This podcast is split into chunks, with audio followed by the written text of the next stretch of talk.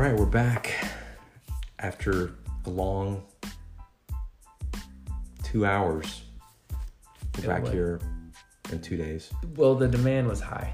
Yeah. The first episode went out like gangbusters, Yeah.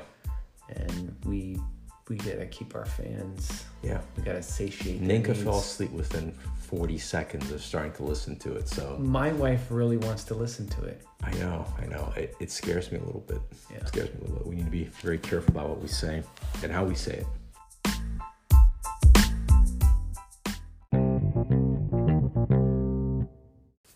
Yeah. So, um, you were you were wonderful in Big Ben.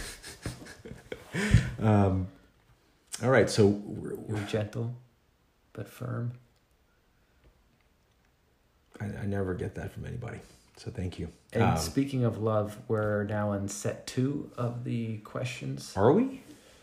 We did. We finished up with question number twelve Did we? at the end of the podcast. If you could wake up tomorrow and gain any one quality or ability, what would it be? Oh, we talked about that. Yeah, I Yeah. don't remember what the fuck it was, but yeah, we said Your stuff. quality was to like be excellent at a musical instrument. Wow, that sounds so uninteresting. wow, and un, un, not useful. I mean, I, why why would I have not have chosen like, um, I don't know, a huge cock or um, a super ability like Spider-Man. At the end of that podcast, I thought it was the best idea I've ever heard. like that wore us down. Yeah, just talking about our, our audience Yeah, must just be riveted. yeah. They're just Yeah. gonna be Blazing people saddles, who, who dislike the world. Yeah, To, to, to get through Yeah. that. yeah. Instead of those people who whip their back for punishment, our podcast could be like the new punishment Yeah, for you can't unsubscribe. Every time you hit Catholic unsubscribe, sect. you resubscribe and have to re-listen to all the episodes again. Yes. You know, physical pain is such like that's Oh such God. bullshit. Like Yeah. mental pain is really what hurts. Yeah, yeah. And our podcast might have a use in the world. For One can only hope. Mental one, one can only hope it's useful for self-flagellation. something. yeah, Mental self-flagellation. maybe that's our podcast name. MSF. Almost sounds like a thing. Yeah, disease. NSF. yeah, it does.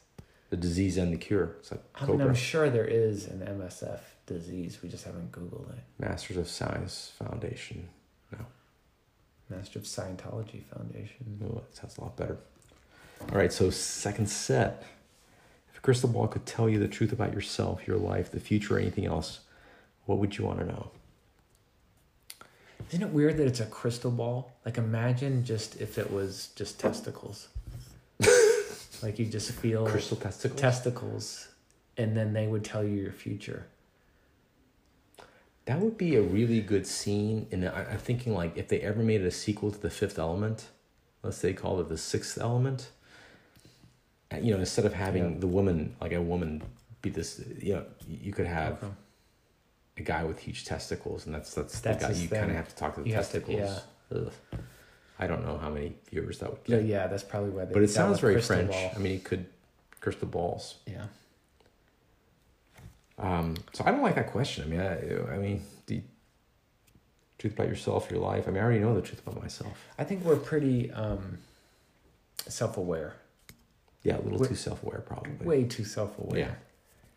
Yeah. Uh, especially when what I about the see future? Would you want to know anything about the future? Oof, no. Like whenever you read those science fiction stories, you really, I mean, obviously they have to tell some interesting stories, so it's generally something bad. But it just seems really realistic where I would not want to know my future. Yeah. Plus, we're so lazy that It's, we would just it- it- accept it's it. like, only we it's would- only going to yeah, go we go one place, like, right? I mean, right, we're just yeah. going to be hopefully Yeah, not there's not of- know, that's kind of Yeah. But we have to ask it something. Anything else? If a crystal ball could tell you the truth about anything else, what would you want it to know? I would want to know if Stacy Santos thought I was cute in the fifth grade.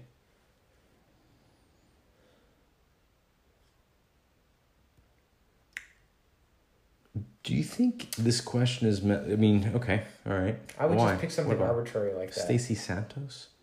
Yeah, that's not. It just popped in my head. I would try to think of something that I was curious about at one Yeah. point. Like, what was the truth behind that? Yeah. And then, and then ask the crystal. So you ball. wouldn't think of I can't something. think of you wouldn't think of something more utilitarian, like the.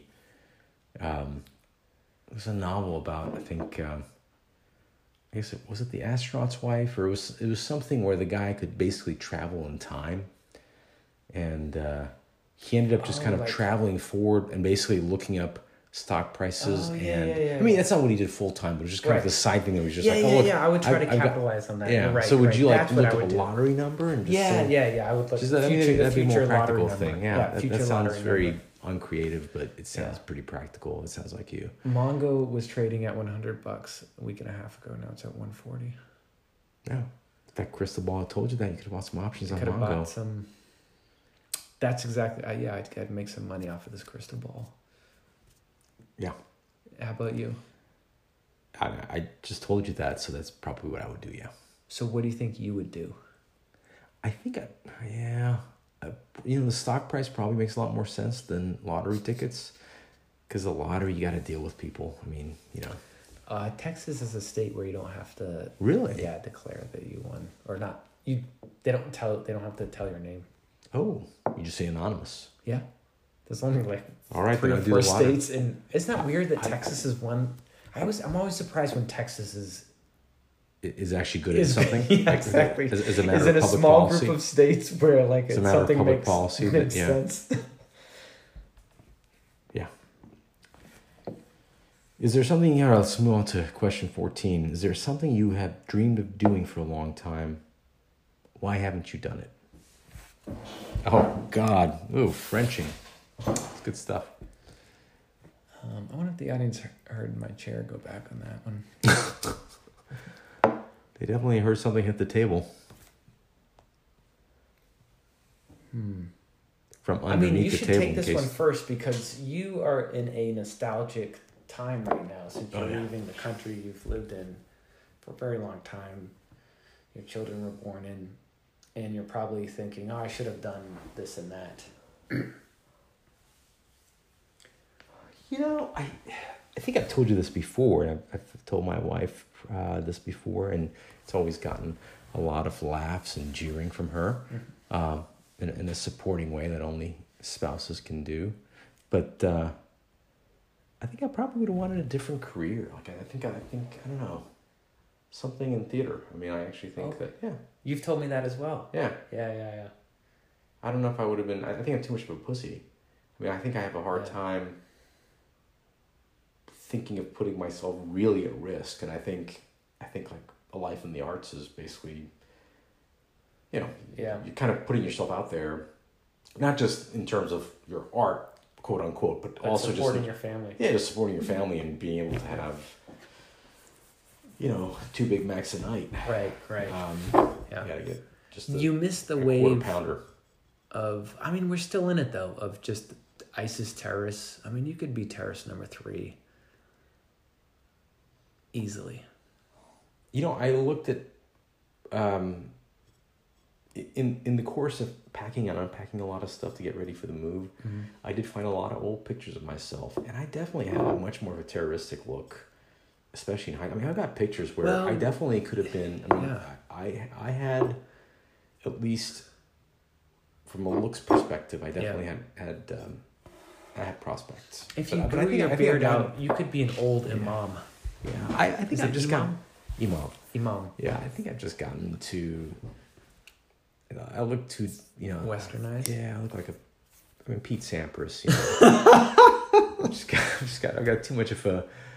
Western civilization softened me. I don't. I can't get radical anymore. I mean, back then, these pictures of me. I, I mean, I look like I could just destroy the world. Uh, And I wasn't trying to look that way. I just naturally look that Yeah. way, which I think you know. yeah. Um, I could have been in True Lies. I mean, that could have been the start of my professional career. I tried my doing something different with my professional career. PI. right when I moved to Austin. Yeah, exactly. I tried to do. Was that a real Hey, thing though? This is my time to do something different. Um, I always wanted to get ride a motorcycle, so I got my motorcycle license. But did you buy a motorcycle? No, see exact. So I worked as a private investigator. Did you really though? I went up to Dallas to go do a seminar background checks for two days. Well, I mean, I put in some effort. You you also did your certified financial planner training, which you then didn't put to use once you figured out that there was really no financial incentive to. No, I absolutely put that to use in my personal life. Yeah, I but, use that quite. a but that's not why you did that, right? Yeah, but Belen was diagnosed through that, and so But would you have done? I got the I would have talk- finished the last two courses. Absolutely, But would you have used it for a career change? I would have had to explore a little more at Schwab because you needed experience. Mm-hmm. And so, especially when they did the um, kind of the SIPIP and they had financial planners who would go over stuff. So, when that stuff opened up, I think you already had to have your CFP, but at Mhm. least I think that would have provided me a little bit of direction. And maybe I would have looked Based on the people. I've talked to from Schwab, so far around my 401k and the level of knowledge they have, I think you could have been a pretty good CFP. I, I think I would have been okay. Yeah. Yeah, I'd have to look at again. So the for the um, it goes back to our ambition. The PI, or lack thereof. the lack thereof, I would have had to have worked You need to put some off fucking of nine to five, right? Like so, Also, I you needed also to needed pay. to work. You also need to put effort and creativity in. Yeah, which, I you needed know, to pay bills, and it was I was working for the PI for free to get experience. Um, What were you doing for the PI? I mean, were you taking photos, and were there any? You know, were you like going after I guys went to his cheating on their office wives? to go talk to him a couple times, and and did he, he was look? a little shady. Yeah, So like the first thing that popped up was oh, uh, that's pretty the, good. uh, It was pretty shady, huh? the uh, shady, shaky Lou is what I call them. Lou Aiken invest Aiken What, what was that HBO show that ran for three seasons that had Jason Schwartzman and um, Woody? Not Cheers. Woody. Uh, not Ted Danson, Ted Danson in it. yeah, and um, Zach Galifianakis. Yeah, I don't know it's good. that was a pretty good. Wasn't there a PI angle to that? Didn't he become a P- Absolutely, yeah, he became a PI. He was a failed writer who became a PI. that's pretty. See, good. he was already failing in his career. I was middling success. Yeah. Yeah. Um, That's, that's the thing. It was just too. Yeah, I'd have to work again after working nine to five. I'd have to work again. Who the fuck does that? So So would you be working nine to five though?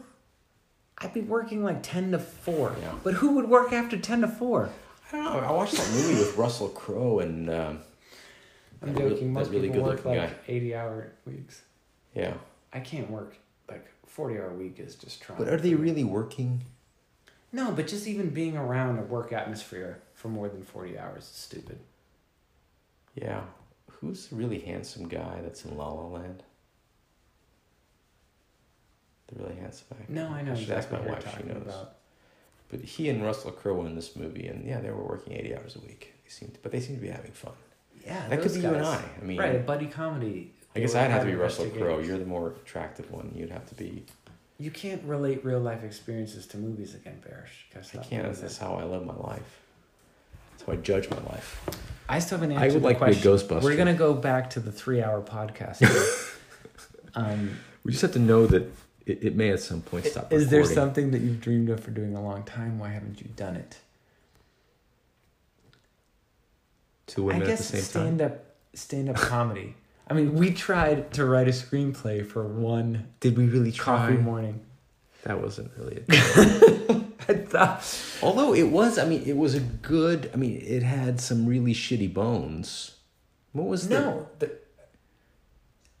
well, What was the story? I mean, I don't we have notes somewhere. I think um, the story was they tried to rob a house, and then random people come up to the house, and like ring the doorbell, and they they awkwardly let him in, and and they can't rob the house because people keep on entering. So like the first people Oh, who wow, that, enter that sounds like a really bad version of the ref. I think I, I think I said this when we were actually discussing it. may I have to Kevin- watch the ref again Kevin. Leary. So everyone comes in. Well, no, it's just it's just a really annoying family. He, he's trying to do something, and he Yeah. he's trying to rob the place, but he still he can't because the family's so dysfunctional. Gotcha, gotcha. It's yeah, but it's I thought we had some terrorism in there too. Didn't we have a bunch of Middle Eastern Well, guys? the robbers all had good backstories. And it was ah. based off of your excellent premise where there's kind of a Larry David-ish terrorist who gets mad. He like he's gonna go blow himself up on an airplane. He's he's a 9-11 terrorist. But um, when he buys his ticket, they wouldn't give him airline points because he didn't buy it round trip. He just bought one way. Yeah. Of course, he doesn't need to use the points. He's just gonna go commit suicide. Damn, that was pretty. But he gets so smart. angry Yeah, he's just like there's a it, thing, yeah. and he doesn't make it on the plane. Everyone else blows up. Uh, he has to go to jail, but he gets out, and you know he doesn't have much career options being a failed 9/11 terrorist. So goes His resume.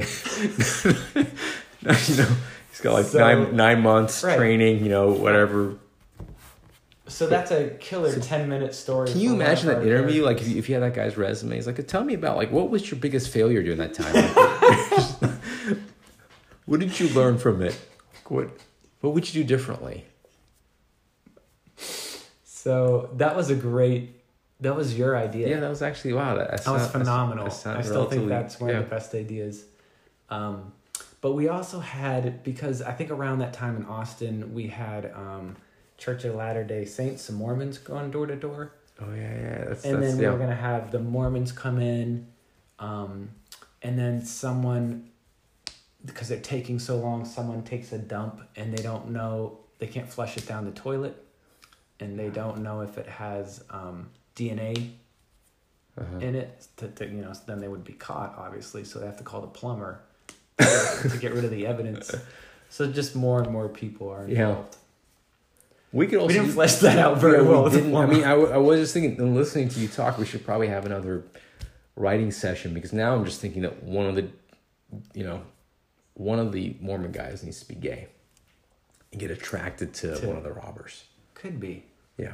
we didn't we, there were, we had three robbers involved Yeah. we didn't flesh out the characters of the other two but one of them was kind of still like this stereotypical living with the mom and Yeah. he talked to the mom quite a bit throughout the movie That's a good one. Yeah. Yeah. because that's always good comedy yeah. um, Wow. That, that, it sounds like it had some really unfleshed out bones Yeah. there. Yeah. So, question 14. Is there something you've dreamed about for doing a long time? Why haven't you done it? Yeah, I guess Probably kind of because you have these kind of conversations that Uh, go off on a tangent. I don't know. I guess the stand up comedy. I've, I've Yeah. tried to, in my life, not have things outstanding, which I haven't done. Um, Hey, I you're do love to travel. You're really good at checking shit off. I do I'm love to surprised tra- that you haven't done the, the stand up comedy. I do love to travel. You know why I think I don't have because I appreciate good comedy so much. I don't want to be so terrible at it. Yeah. So I'd want to really, really put in effort.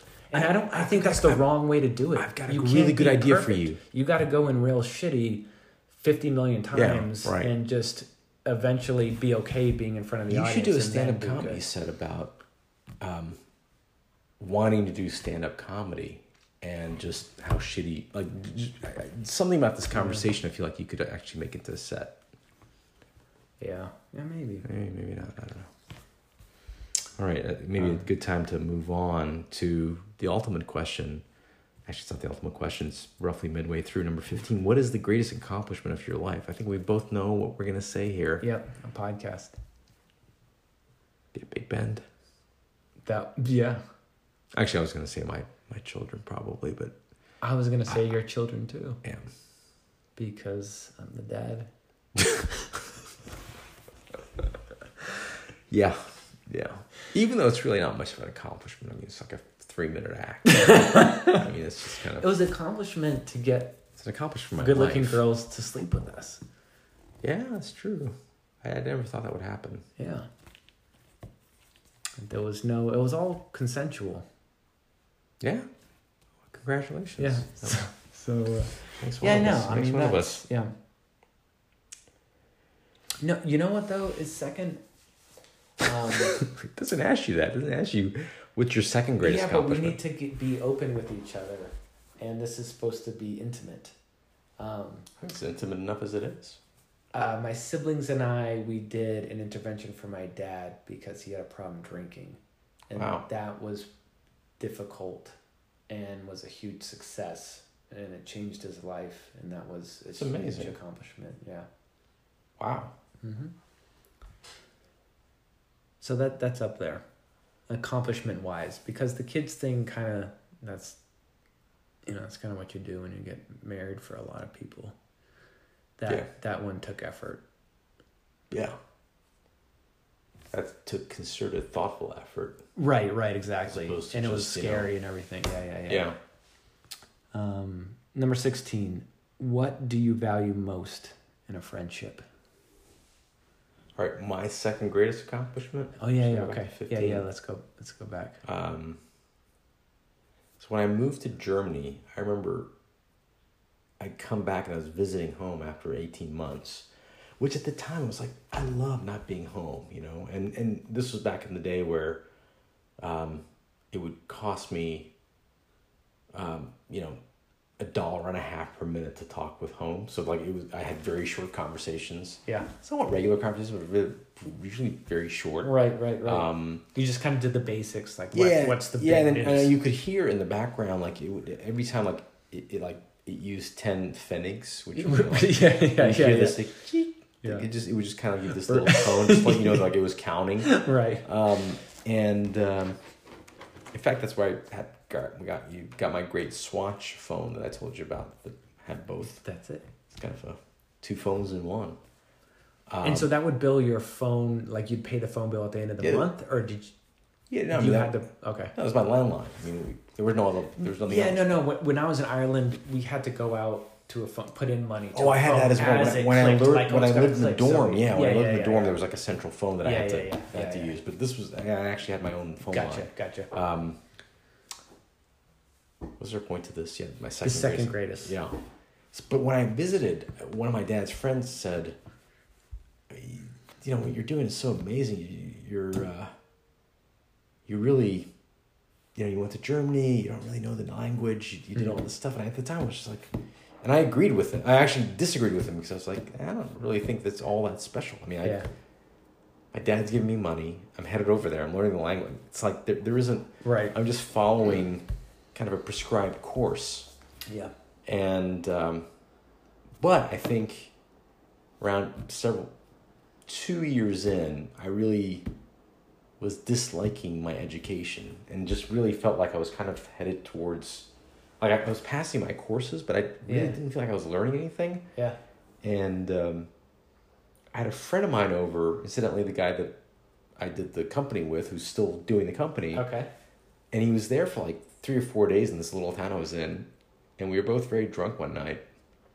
And uh, I remember distinctly because he, it had snowed everywhere and it was very slippery, and he tried to like jump over a, a bank, and he just like basically lifted himself over and fell on his ass, and just slid down the street. We were both so drunk we you know Yeah. just thought it was very funny, very bad bruising later on. Um, but we, we kind of had a conversation where he was just like, you need to like get the fuck out of here. Like this is, this is a seriously depressing place. and at the time I was like, I think you're right. I need to get the fuck out of here. So I spent two to three months where I was just like, I need to get the fuck out of here. And this was pre-internet, pre-everything. And I just, every day, like for two hours or three hours, I would do research on how to get to the U.S.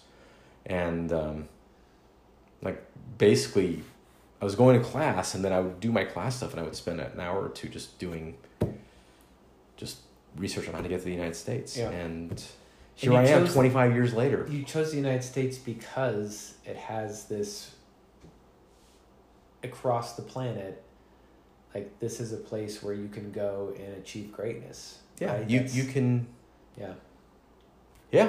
And I um, really I had honestly There's no, no idea. way I'd end up here if I wasn't born here, man. Yeah.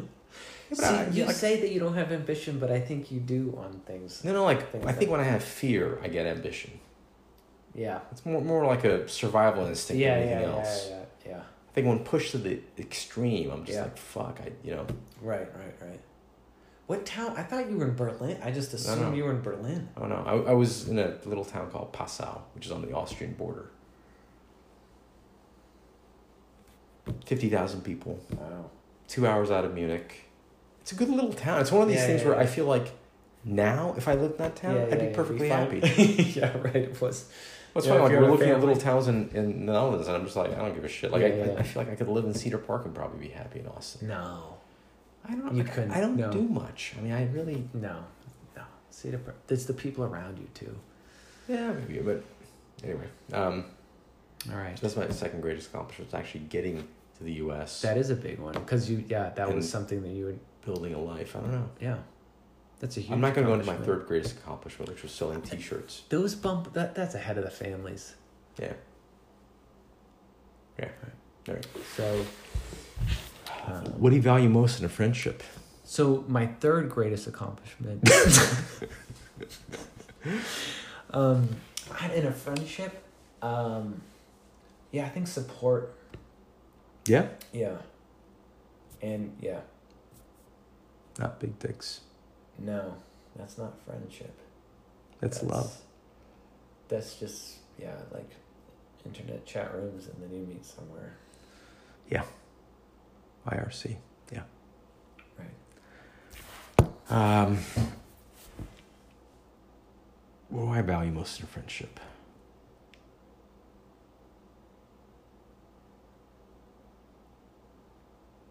I think it's probably you know just I, I think it's the ability to listen and just have you know, have a thoughtful conversation. I think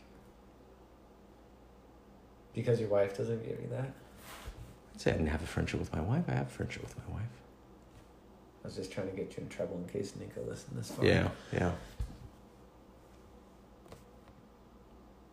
What is your most treasured memory? Number 17. Hmm.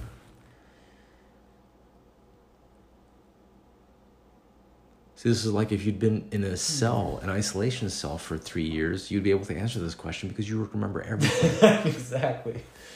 Um, I think my most treasured memory is um, so we were in the hospital. This was during, uh, for the audience, um, my daughter had leukemia at the time and things went south and she had damaged lungs. There was an infection in her lungs. We were supposed to go in just for, I think, a three or four day stint of doing chemo, and we ended up staying there for 11 straight months. She was in the ICU.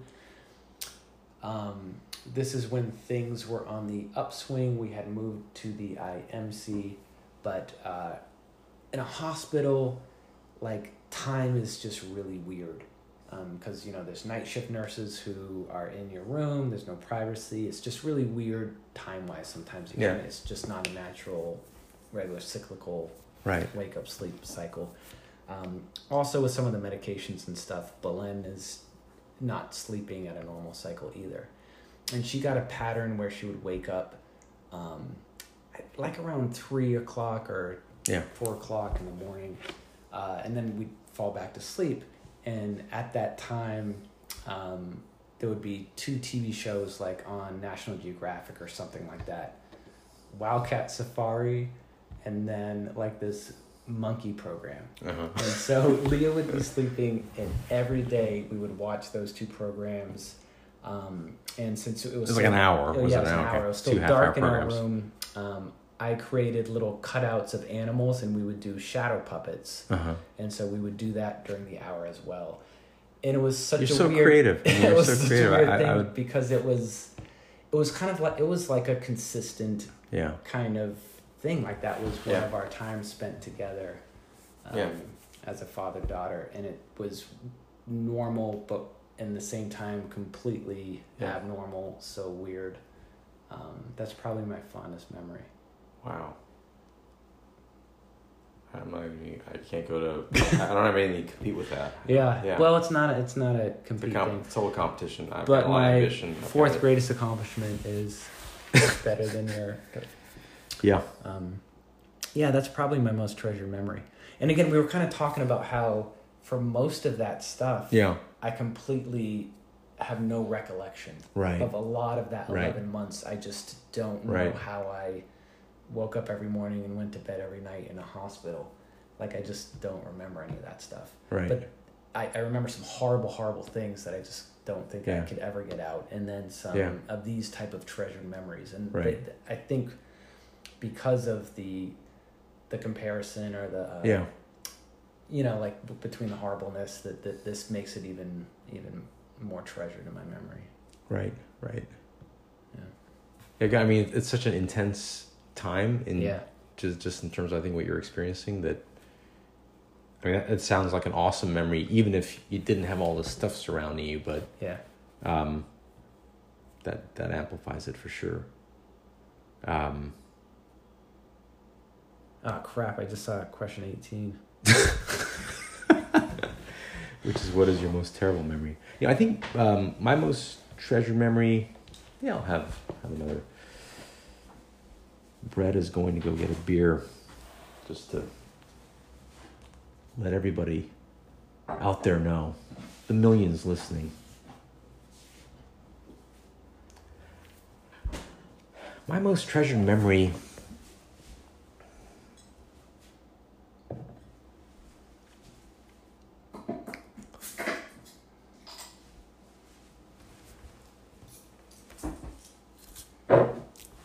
now it's getting intimate Well, they're, I feel like they're they're different ones. Um, I think if I think about my more more recent stuff, it's Yeah. it's really kind of I think about about the kids, Right. um, and um, especially I think um, you know the births. I think I don't know have kind of a stick with me, and especially I think cons just because it took that was the first. It took it took yeah it was the first and it took 48 hours and Oh. i think it, it's just kind of yeah yeah. it was so unique and i think we just didn't know what we were doing but it's it, it i think that ambiguity and that kind of concern just over the time um, makes it makes it treasured for cer- for sure. Um, did you find out the sex? Yeah. He's a boy um, but uh, I think if I think longer back, I, th- I feel like um, so this is maybe going back to like the acting thing, and I think that's Yeah. one of the reasons like it, it stuck with me as a like alternative career is I was in high school drama, and I remember we did a Tom Stop like my the first play that I did was a Tom Stoppard play, and Tom Stoppard's a British writer. Um, very well known um, as a lot of a lot of different ones that are actually far better known. But there's um, there's a play that he had that was fairly new called Hapgood, and it was it was basically about it's basically a detective story along with it was, it was like a spy story, but it had it used a lot of sort of the language of physics and quantum mechanics to, to kind of move its plot along. okay So it's very like, and as a high school student who wasn't very good at physics and, and many many other things, like I, I had a, I'm not sure I got it when I read it, okay and uh, we had like three performances, and in each of the performances, like the first two performances, something didn't quite work. Like like you, we did it, but it, it also just it just didn't feel like it always felt like something was off, even though we'd been like rehearsing for a while. okay And on the third night, my parents were there as well, and uh, for some reason, like everything went like in everything from the audience to like everything just seemed to fit, and there was just such a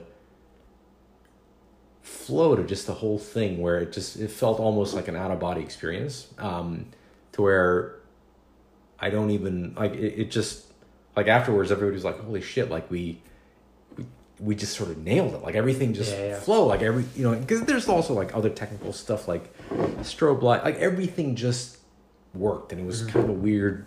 I don't know. It it, it that's kind of stayed with me, but um, So going back to the theater, like I worked with someone in Boston who did community theater, and that's kind of like a punchline for a lot of yeah, stuff, community theater. But I mean, he loved it, and it seemed interesting. Um, and he had different characters that Yeah. that I mean, it just seemed like something that I guess with three kids, that is still still a stretch to find time.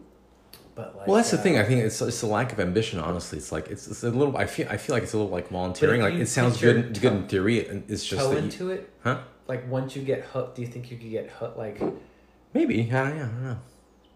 Like I know you said I didn't put too much effort into the PI thing, but I mean I did. No, you. you I, I, I, I did enough where I think if it was oh Gonna gosh, work, this yeah. is awesome. I'm Yeah. gonna spend time on it. Type Right. of thing. Right. Like it was more just desk jobs kind of suck. Right. PI sounds better. I've never had that. Oh man, this is really something that's supremely interesting. But maybe that's a little bit like the, with the PI thing. It's just like anything else, like stand up comedy. Like you, yeah. Guess what? You know, like you're, you're not going to be James Bond on the first fourteen things you get. You know. Yeah, yeah. I mean, Russell no, I Crowe didn't even. in that movie. You know, it took no, no, no. I didn't even get- have that. I was just like, is this going to be minorly interested more than my boring life? Yeah. And two, is there any way I could support myself in the meantime with what my financial goals were that were also important to me? And it just didn't hit those two things. So it wasn't a, I'm trying to be a perfect PI. Yeah. I, I didn't have any delusions of grandeur. It was pretty much just, is this more interesting than Yeah. being in a cube? And it wasn't. It re- I mean, no, it wasn't. It, But did you give it enough time? I mean, could you found somebody less shady or I- more shady? I didn't because of the second one. I didn't see really a good financial payout for it. So it was it was more interesting than a cube job, but no, it wasn't. Oh, Russell to make a lot of movies, but okay. Um, what is your most terrible memory? Yeah. I, have a I mean, that was good a- I have a pretty an good easy idea. one for me. Yeah, that's Yeah. that's that's an easy one. Uh huh. Yeah. Um, Um, weirdly, there's different parts of terrible memories through that whole whole thing. I but, bet. I yeah. bet. But probably just the initial diagnosis. Yeah. Yeah. Um,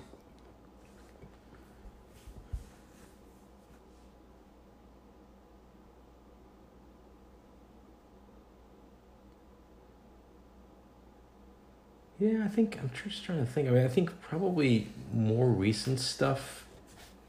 Probably say probably the fallout with my sister has just been kind of a gut punch, but Yeah. um, I don't think you know. No, I mean I've, that's, I've had a that's pretty. I've had a pretty happy-go-lucky life. Honestly, Yeah. I really just don't have.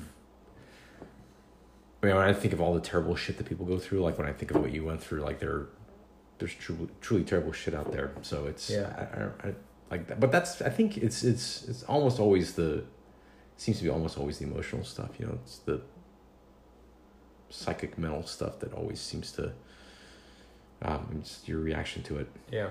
Um, all right. If you knew that in one year you would die, uh, this is just a bad question. If you knew that in one year you would die suddenly, would you change anything about the way you're now living? Of course. I would definitely eat a shitload more junk food. Yeah, yeah. And I would totally be binging a lot more Netflix. And Yeah. I, would, I would not go to a job. I mean, Uh, this is like office space, right? Yeah, I'd Yeah. fucking buy awesome life insurance, those people over, and Yeah. then quit my goddamn job, and just go travel and hang out with my family and do whatever I wanted. I That mean, doesn't- that is just who wouldn't change their life? yeah. Would there be anyone who What wouldn't? was that? Is that a, is that a huge change though? Would you be looking for something more? Would you be like, No, no? It, it'd be. The, I mean, the big change would be not What if working and then ha- having the rip off the. What if you had a brain tumor like John Travolta in Phenomenon and they gave you these weird powers? Would you do something about it or would you just be hanging out with your with your family? I that's not the movie where he danced in the Texas dance hall, is it? That's Probably- Michael, I think. He no. wings that one. Oh, was he an angel in Michael? Yeah. I never watched that movie. I never watched Phenomenon. It's got Kyra Sedgwick in it. It's, it's, uh, it's not as bad. I think as it's Kira. could think. Oh, Is it Kira? It's definitely. Let's ask Kevin Bacon. Um, So what? What he doesn't change his life? no, he, he does. He just, but I, I don't. I think it's the tumor. Yeah. It's not a tumor. Um, yeah, I guess I hadn't thought about the life insurance thing. I guess I definitely do the life insurance. Yeah. That way. You're fuck, set. your- yeah, your your family's completely set. In fact, they'll be super super ass wealthy. Yeah. What would, how much life insurance would you take out? Oh my god, as much as anyone could give me. It's like ten Yeah, like enough that I could still Yeah. cash out my retirement and travel the world and Yeah. spend crazy amounts in one year. Make And sure you can make those premium payments though. yeah, only Yeah. for a year. Only for a year. Yeah. Um, would be so pissed. tax free. I mean, Oh, I know. Like it's that's just. yeah. I almost kind of want that to happen. to fuck those people over. I hate insurance companies. Yeah, they're the best. Uh, they're the best. Um, What does friendship mean to you? Fucking. Didn't we go through this already? What do you value most in friendship? What does friendship mean to you? Yeah, this is terrible. I don't. I refuse to answer question twenty on the grounds that we discussed It's already been friendship answered. earlier. Yeah. It means that we can skip question twenty. That's what Yeah. friendship means to me. What roles do love and affection play in your life?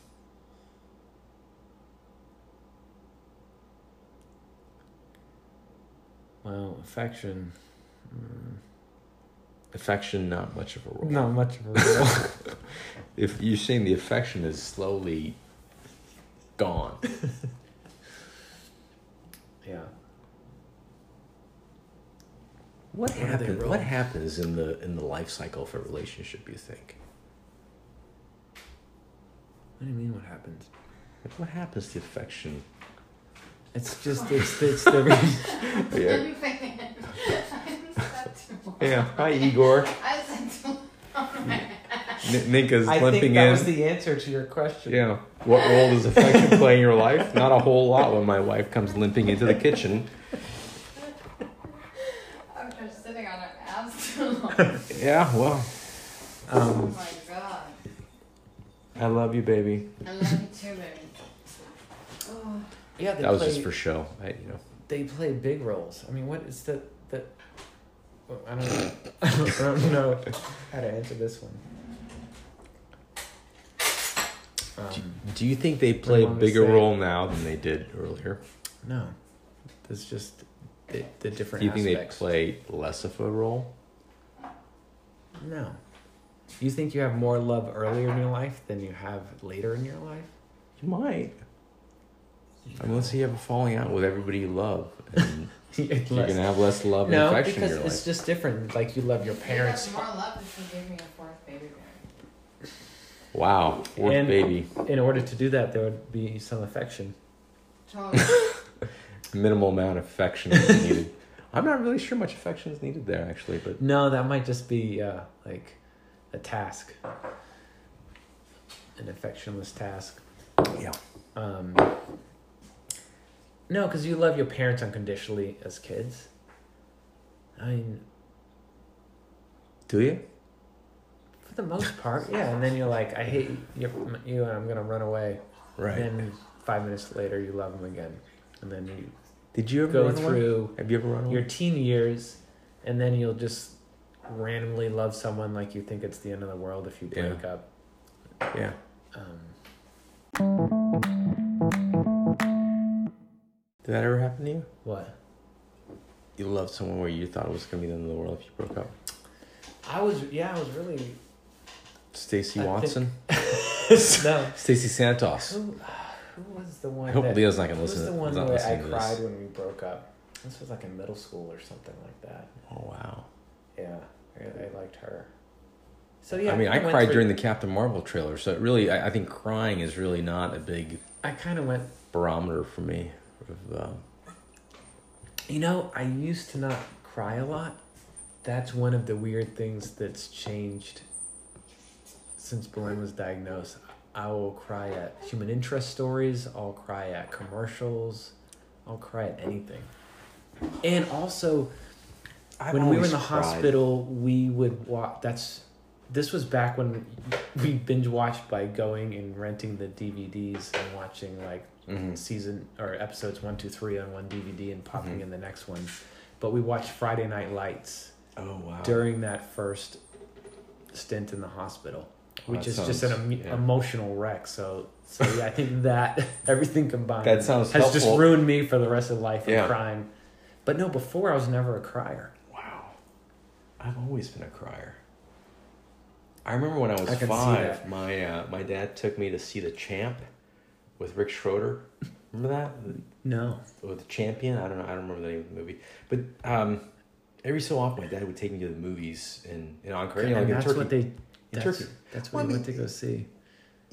you didn't really have much choice. I mean, this is the '70s in a country that has one black and white didn't know Rick channel. Schroder could be exported out of America, even on film. You know, that was I think uh, I don't know if that was Oscar nominated, but it was definitely very very.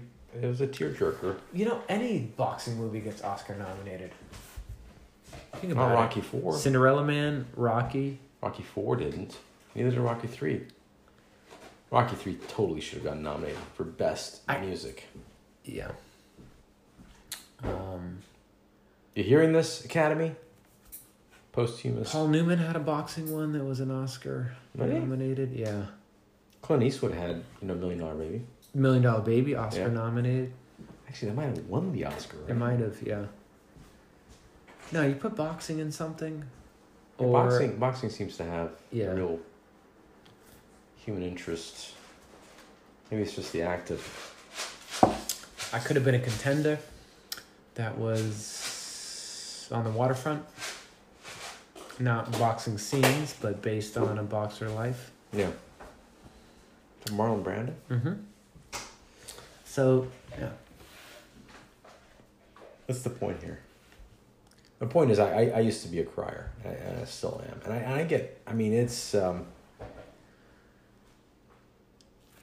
I was reading this book. Um, I think it really kind of got to the. I'm trying to think of when this happened. Hey, Nika, did did I cry at the Little Red Tractor book with Khan or with um, with Yasemin? With Yasmin. Okay. We're just not getting a lot of sleep the first four months of right. her life. Yeah, yeah. And I think we went to I think we went to the pediatrician and there's like this little red tractor books that Con is really into and I and I bought some from the UK. And it was about how one of the characters who, who's just all about just buying new shit. And these are all claymation type characters, so just so you know, it's just very It was a picture of the claymation on the book. yeah, basically yeah, like they've, they've taken Right, photos right, and it's right, like a 10 page book where he wants to sell Big Blue model number 500 tractor for model 501. I mean 501, I mean 501 is an iconic number. I'd definitely sell 500. Mm-hmm. But of course all of the people in the book are like, how can you sell Big Blue? Yeah. That's just not. And for some reason, like I just like the waterworks. I was just reading this thing. I'm just like, I don't know what the hell's happening, but I cannot hold it together. Um, and that was when I think my mother in law was like, "You guys really need to get some sleep." Although I think I'm just generally susceptible to crying at uh, a lot. Like a lot of Yeah. a lot of things seem to trigger me. I, I, I try to kind of keep it did concealed not most of the sleep time. for four straight months. Pretty much. Huh? You guys did sleep for four straight months, pretty much. How did Khan sleep during that time? I have no idea. No, I mean we. Sl- it was it was very. Yeah, it was an interesting time. Back when I worked for Charles Schwab, I actually was tra- I traveled one week at that point, and Ninka. I mean, it looked. It felt like a. Um, um, it felt like a horror movie scene where she calls me Uh-huh. and she just looked and I was at I was at dinner with my then boss.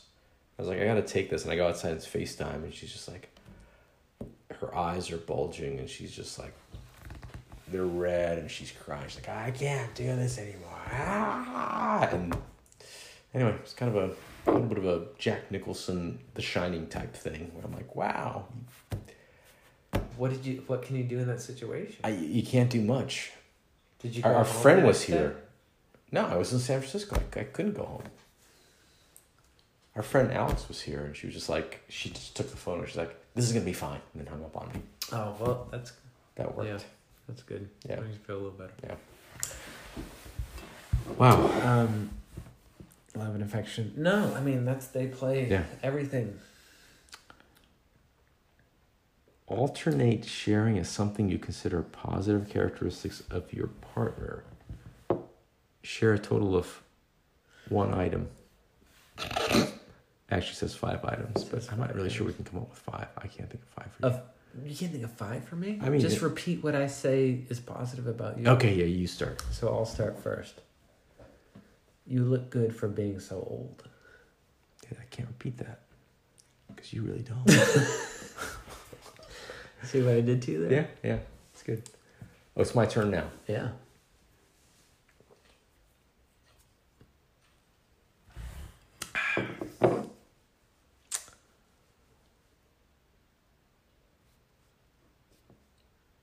You have a simultaneous low propensity for bullshit and a sarcasm meter that is just, I find, um, very appealing and just works with my sense of humor and, and my sense of life in general. So Oh, that's that's very nice. I like that. Thanks. it's like four things right there. So that was kind of four things. I'm just kidding. Well, the low. You, well, it's a combination of two things. If if we get to the point where we need to combine them, we can do so. I can do five, man. I'll, I mean, it's Um, you're a cute ass, big dick. I mean, it's like that's two right there. Just, yeah. Um,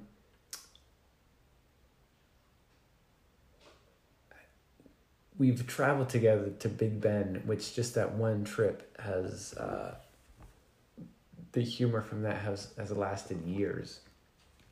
So you're a great traveler, which I hold in high esteem because you're willing to do new things. really? Yeah, I really don't think I am. you you are. I, I didn't go to the Um, Vantage Bar tonight to watch but it. you no no you didn't. No. That- that's that's Yeah, I failed. yeah no, that's not not a big deal.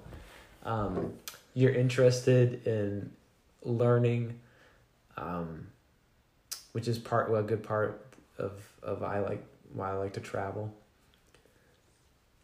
Um, you're very funny, which is a good part. You're just of- not only alternating. You're just you're just going through the you're doing the whole five. All right, I like this. Yeah, well, because it's all in the context of that of of of traveling, Okay, all right. like yeah. you know, experiencing Yeah. something new and traveling somewhere, yeah. which I which I always look for. I hold high esteem for people who I can travel with because that's one of the things I enjoy doing. But you're right, so I'm just gonna stick with. I had like three. There, All right. plus, you look good for being so old. So four. Wow. So you're counting those as three. All right. Yeah, yeah. I've given you four All right. total. Um. All right.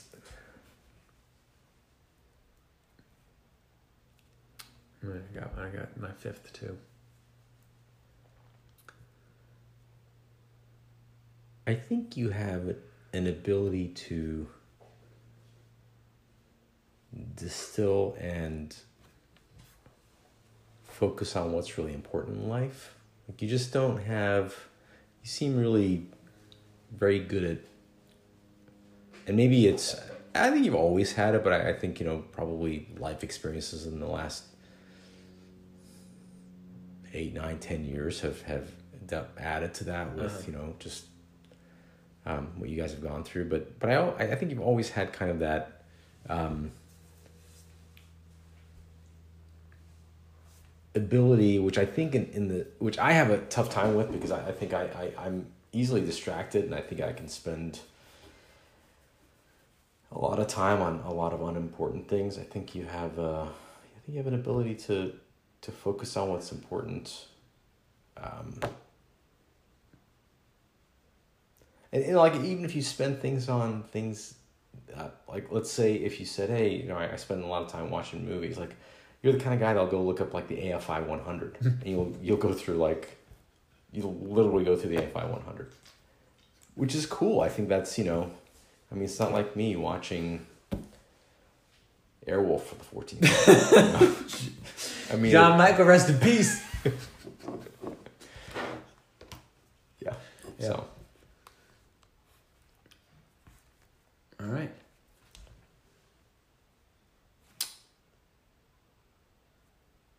Um, so I guess my fifth one would be sure yeah um, so one of the things I think you make me do, you're not an intellectual in the annoying sense of an intellectual, It's too bad. but you're an intellectual in the way that you think learning about things improves your life, which it does. Um, I'm not necessarily like that. Definitely, my wife isn't like that. She, you know, a little more into like a, a People magazine rather than an Atlantic. I love that about her. Us- Right, right. Us weekly. which is great. But I think one of the positive characteristics about you is that when I talk to you, you make me think about broader topics and some kind of deeper intellectual um, topics that I, that I generally won't won't myself. Well, thank you. I think I'll pivot on what you said because I think one one thing I really admire about you is, especially when we're having conversations about that. In fact, I, I think I there are aspects of which I'm not always successful, but I do sometimes proactively think about how to model. I think the way that you mentally approach certain problems because I think you're really good at I think getting others to articulate more clearly what their position is, which I think is a real skill. Um, and I think it makes for, I think I have a, I think I and probably a lot of people have a tendency to regurgitate, and, and regurgitate doesn't have to be negative. I mean, it could be, it could be expounding on something you've thought a lot about, but it's really, you're making a statement, a position, like a, a statement position a position statement. And I think what I like about it when I think when I talk to you is you like you have much more of a Socratic method in terms of trying to either understand things or you may even you, I think a lot of times you, you have a view or point of view, but you're trying to get somebody else to clarify their point of view so that you can see how it either is in harmony with yours or where it's not, you can kind of poke further to try to get to a point of understanding or or if there's disagreement to really figure out where the disagreement is. Yeah. And I think that's a really valuable skill and I think it makes for um and I think you kind of do it in a really positive way. I, I feel like if I try, sometimes when I try to do that, it comes across as,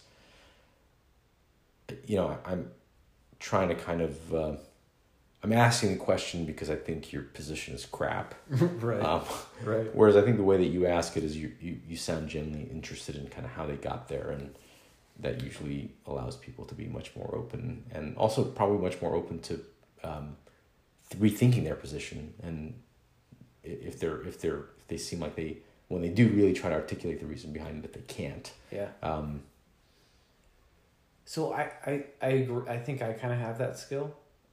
you do. I yeah. You what do. like what occupation should I have? What what is that? What what's that? I mean, I think that's that that skill is the that skill is widely applicable in a lot of different places. I mean, I think it's. Um, I think you could be a negotiator. I mean, I so that could be like in corporate vendor management. Yeah. no, just kidding. Um, but no, like like Yeah. s- social policy. Like if you're trying to do, if you're, if you know, let's say, um, you know, who makes policy these days? Usually, it's a think tank or consultancy or um, sort of um, that kind of stuff. I think. Um, I actually think you'd be a great manager if you ever if you had time. Um, not maybe not maybe where you are right now, but like in a, in a Yeah. place where um, you. I mean, I think you'd be really good at developing people because I think you would. I think that style of genuine interest or in, in trying to get somebody to articulate for themselves kind of what they want to do and what they believe in or what their position is, I think it, it can work really well for developing people because it, it makes it kind of puts the onus it's like individual development plans. The onus is usually Yeah. on the person actually get trying to develop themselves. And I think um, it's it's easier to not think about that stuff, but I think you have a really good way of kind of drawing information out. Um, I mean, I think what you're doing right now really is a good place to use that. I mean, just that question asking ability. Yeah. Um, Okay. I mean, you could also be, um, you could replace Regis Philbin, who wants to be a millionaire. I mean, you could be. I think that show's still going on. Is it? Is Regis Philbin still doing it? No, Probably not. I don't think Regis What is Philbin. Regis, what is Regis doing these days? Mm, probably pooing in his pants. Did Regis? This is probably more of a question for Leah. Did he? Was he pushed?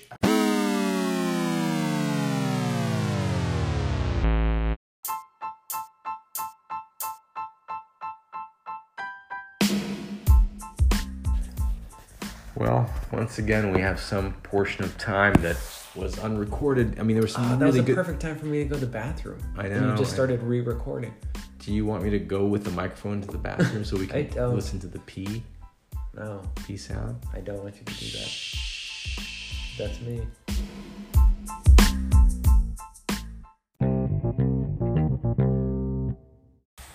And we're back with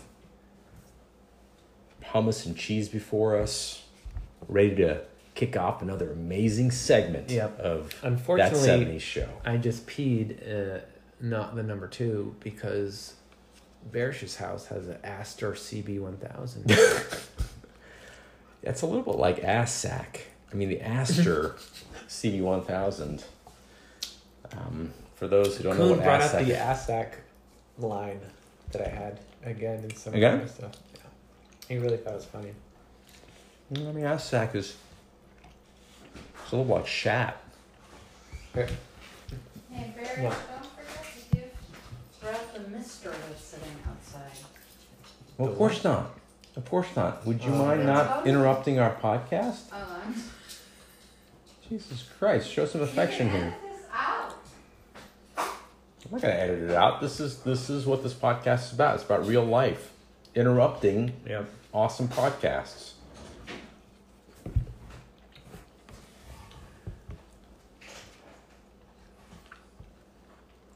All right, where the hell were we? Have we shared We, positive? we vibes? shared the positive stuff. Yeah, Yours- there's not positive shit to. to- Yours were really nice, by the way. were they? I mean, I I thought thought so. pretty, pretty thought, pretty. Uh, I, th- I feel like I didn't do as good a job. really suck. Terrible. Question 23. You know what they haven't asked is, is what, how we met. they haven't. They haven't. I mean, is that is that coming at some point? Don't Do you know how we met, Nika? Yeah, Nika, do you know how we met? Me and Marish? Who are you, by the way? I know. That's my wife. I think. Um, I went back to that bar, which is no longer Molotov. Molotov. Um, Ever doing Hammer? well, no, we. Ever doing embarrassment? That's where Barish and I talked for the first time. So, did I know you from the basketball game or from work, or maybe both? I'm not sure if we played basketball together. I don't think so. Okay. But it was at the it was at the capital of uh, it was the capital. It's the, the Bob Bullock. Yeah, it was weird Museum. because it was the same night as our. We both worked at the same place. But we didn't really know each other. I thought that's We where didn't we know each other. That's where we sort of met. We didn't know each other. We went to the Bob Bullock thing, which was where our Christmas party was being held at for the company, and And we didn't even met then. We didn't. We sort of then. met, but we and then we, didn't we just say hey like well I don't see- think we talked to each other at the at the Bullock. I think we did. I think I think briefly, Really? but not. I mean, we didn't have an in depth. Con- we didn't have the thirty six questions, but We did fall in love, and then I saw you, and I was out with my wife at Molotov. We both ended up there. but that was after. It was the same night. After same night, and I'm like, oh, that's a cool guy from my work, you know. Boy, were you wrong. Right. you know how wrong I was. Um, so we went up to say hi, and you we- were kind of I- like, I thought we "Eh, kind of really. I, see, this is memory. then We I need, thought I liked we you need more to, than you liked me. We need to be stuck in a solitary confinement for two years because I don't remember that. I actually thought that we said. I said I was going out later, all- and I thought we kind of arranged. It didn't say like we were Yeah. definitely doing it, but we No, no. Lee will verify, because she has a good memory. I don't. I don't trust her. Why would she lie about that? I don't know. She's a liar. Probably not enough. Mentirosa is what we say in her language. Hmm. Um, yeah, I don't know. Like, I'll, I'll, I'll check with Leah, but I'm almost positive that, like, we even might have even talked, like, hey, should I go up and say hi to him? Yeah. This is a guy from Schwab. Right. And then we just What the hell of was I doing there? hi. I don't know who you were with or what. I wasn't with any. I couldn't have been with anybody. No, you were with. What? You wouldn't go to a bar all by yourself. I mean, I, I'm the kind of suave guy where I can go to bars and just, you know, people flock to me. Why would you pick that bar? There are a lot of really beautiful women at that bar. Russians. That was a Just pretty good bar back in the day. That was a pretty good bar. Yeah. Um, I went out recently. no, I mean your your story sounds a lot more plausible than. I guess I'm what pretty sure it was. Maybe And then- was there, or, or Maybe yeah, yeah. or O'Connell. O'Connell Yeah. might have been there. Maybe, maybe. And um. And then so after that, I think you were like, "Oh, this guy's all right," and then we would play basketball together as well, and I think that kind of brought us a little closer. And then when I asked you to put on a chipmunk outfit and wait outside, that- the how did you actually- center how did with you, like- flyers was really after that point. I think we were we could. But how did we even get to that point? I mean, to where you felt comfortable enough to ask me to put on a chipmunk thing. One, I'm weird, and would ask people who. Yeah, somebody you barely knew. Well, it had to be someone I barely knew because I didn't want Leah to know who it was. That like I had someone there. I was wearing a monk chipmunk outfit. Like, how would she have known? I knew a handful. Outside, mean, outside if you had like Ben, Ben or something, Chris, Ben, yeah. and he's just like, yeah. But if it was if it was Kimmy, Kimmy's like, you know, I didn't know too many people in Austin at that point. I was still new, and I, Mm. actually I know less people now, and I'm, I've been here for forever. But um, I think this has devolved a little bit. The of course, podcast. yeah. Well, now I'm starting to get to the the scavenger hunt in my mind now. That memory. Yeah. So I think that was kind of our progression of friendship. Mm. After the chipmunk, it was fine. And then, And then we definitely hit our peak in Big Bend. But another iconic moment in our friendship, I felt, was when we went to the Continental Club. Saw a great band called the Heartless Bastards with That a a uh, front woman who's, I'm sure, attractive in her own right, but much more attractive because she's In the a lead band. singer of a good band, yeah. from Ohio, right? They moved to Austin. yeah, yeah, yeah, yeah. And they That's make great name music. For, that was a good yeah. name for bands. Yeah. The Heartless Bastards. Yeah, Continental Club, classic venue in Austin, Texas. We go back home. The Summer Olympics are happening. And we watch the men's volleyball team. What year was this? Because I, I must have China. been It was, it was in the, Yeah. Chi- the 2008. whatever the Beijing Olympics were. 2008. Yeah, man, that was a good year. They had a classic I, I didn't have a job, last second win. Um, and then we passed out. Yeah, go to bed. I, I sleep on Barish's couch. I wake up in the morning and I turn on the TV and they're doing a replay of the U.S. men's volleyball game. And Barish comes out and I'm real excited and into it. I'm cheering for him and I'm like, Barish, they might win. And Barish just like, uh, we saw this live last night and I had blacked out completely, so I had no recollection that they had won, and I was watching the replay as if I had this is the first time I'd ever seen it in my life. Even though five hours is- earlier, I had just seen it. I think the important thing is that we have a Whataburger that night.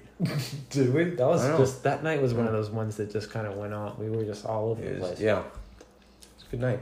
Because I don't even think we'd planned on going to. No, I don't think we planned any of it. No.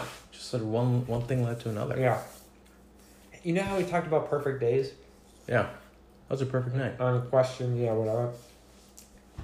I think that's what kind of, I mean, besides the plan answer, the, besides the answer I had, the perfect day is is you can't plan it, so it's a bad question because, it, in you know, my perfect day is just occurs when you don't know what's going to happen next. And it's po- all positive stuff that does. Yeah.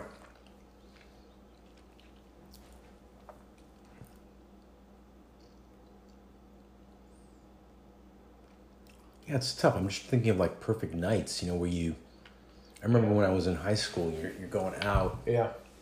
and you're trying to get just drunk enough to have enough fun and enough liquid courage to just be able to do Right, right, right, right. things you may want to do, but you don't want to go overboard because it, yeah. it you you- catch your buzz and you Yeah. maintain it. yeah, Those that's just it's like catching the perfect wave. You know, it it's just kind of It is. Yeah. you're gonna wipe out if you go too fast or Right. too slow. Right, right. Yeah. And most of the time, one of those two things happen. Yeah. Yeah. It is. Yeah. But we're not surfers, so we just use alcohol. All right. Yeah. Um, all right, so 23. How close and warm is your family? Do you feel your childhood was happier than most other people's? so I think my family my family is semi close.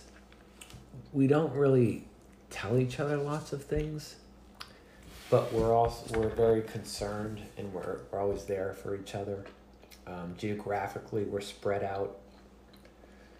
Um, my brother and I are older than my sister, and so like by seven years, I think. So Oh, wow. like we didn't share any high school or middle school stuff. We were kind of in college when she was going through some of that. mhm. Um,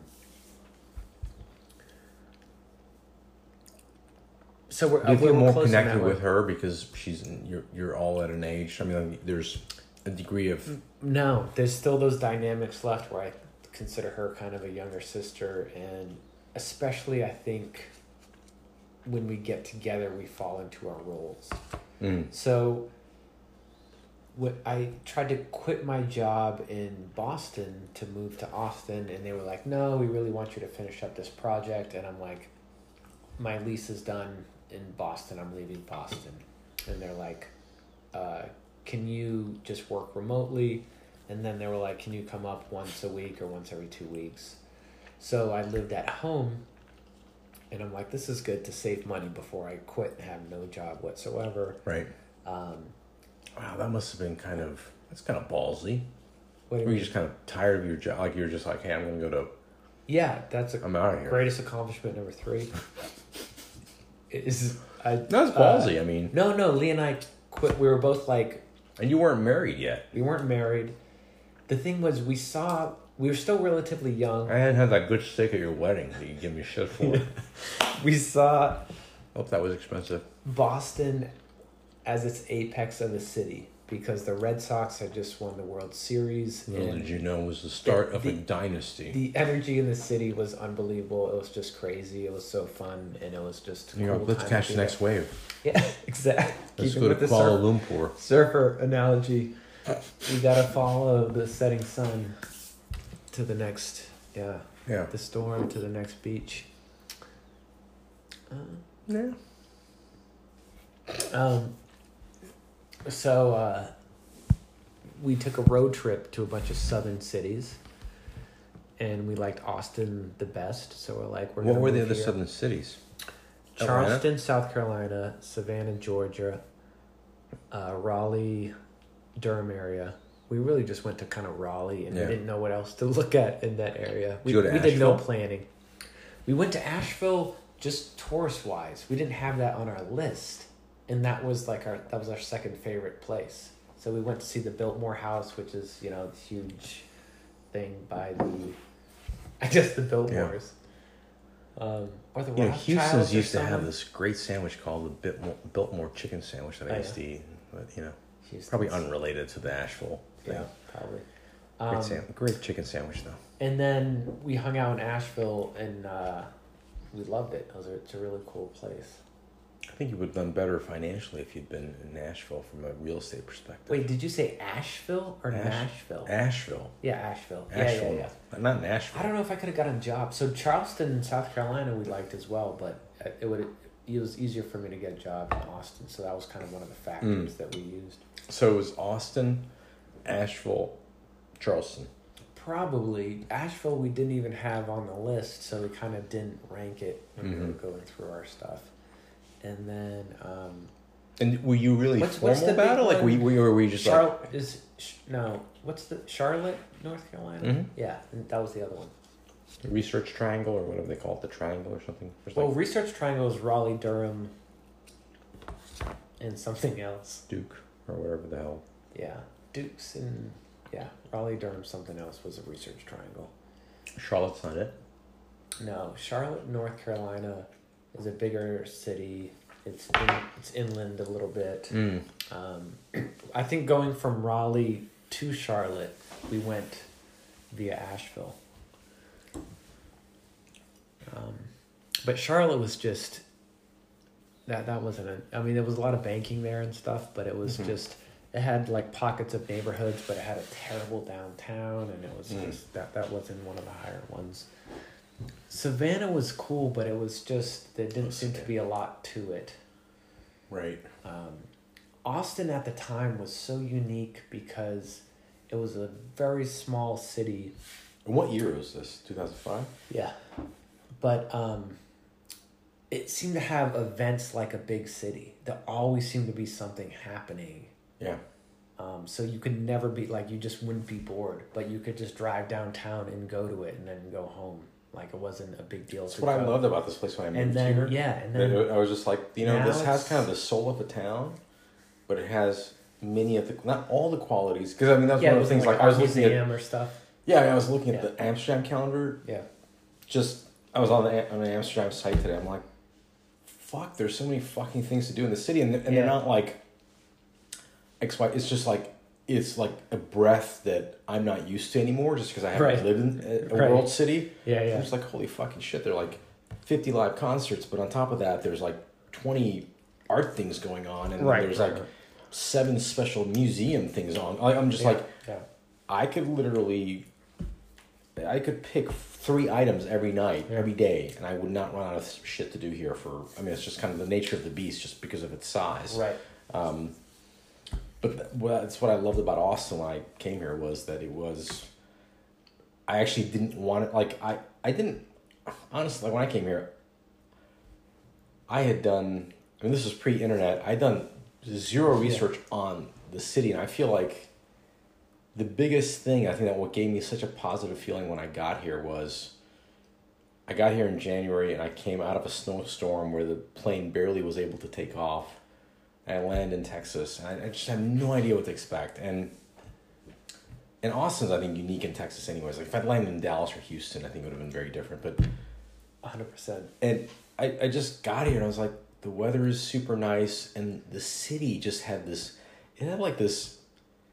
It had energy, but it was also laid back, Yeah, and yeah. shit just seemed very well organized. For I'm just like, you know, this has I like how the organization what? was a factor in, in, in what you liked about it.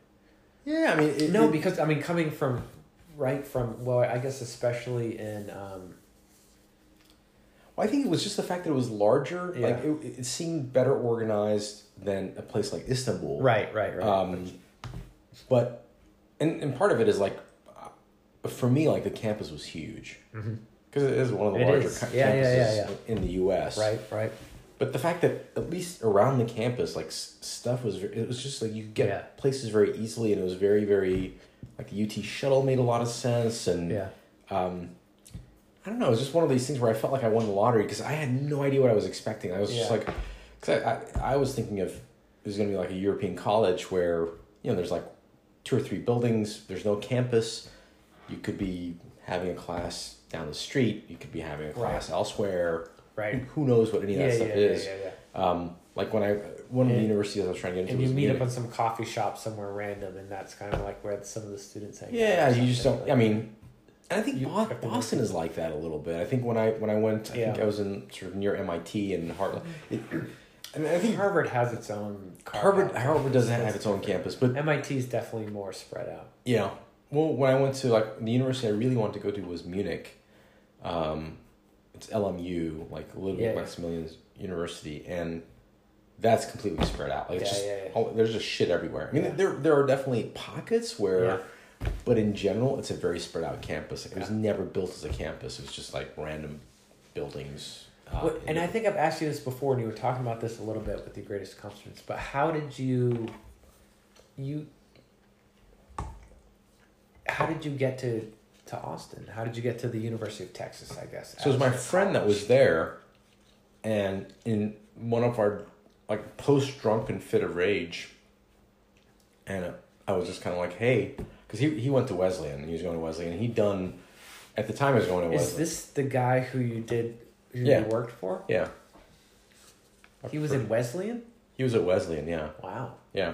This is a super smart guy. Um, actually, one of the smartest people. I know, maybe the smartest person. He's very Yeah.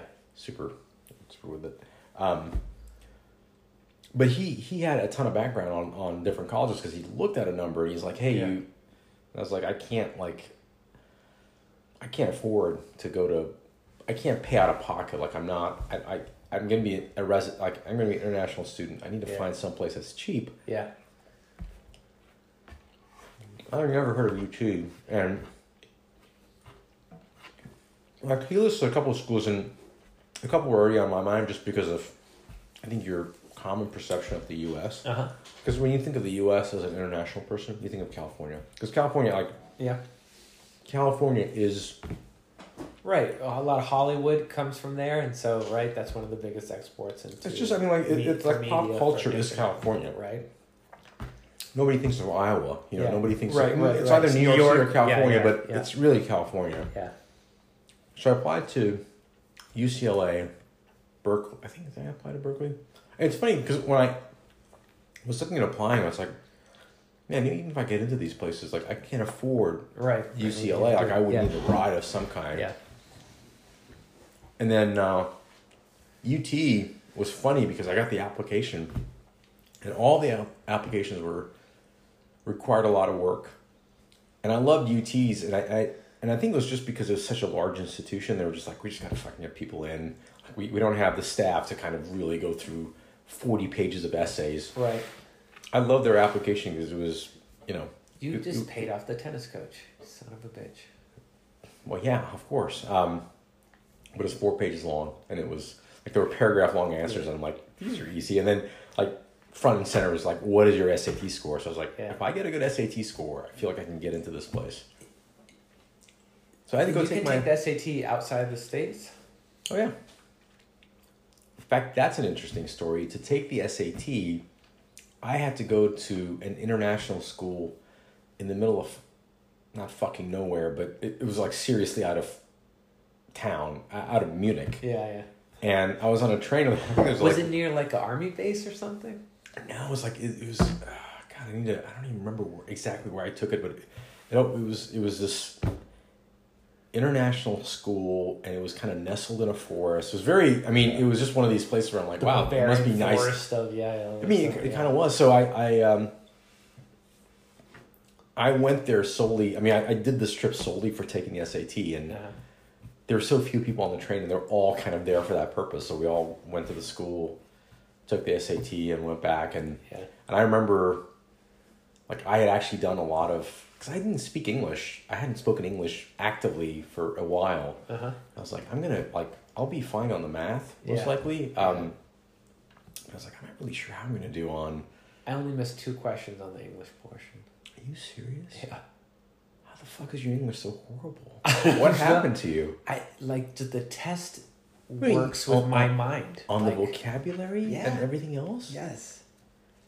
I used to Wow. read. A, I used to read a lot back then. You must have, you know, undemonstrated latent language powers. No, I used Because- to read a lot back then.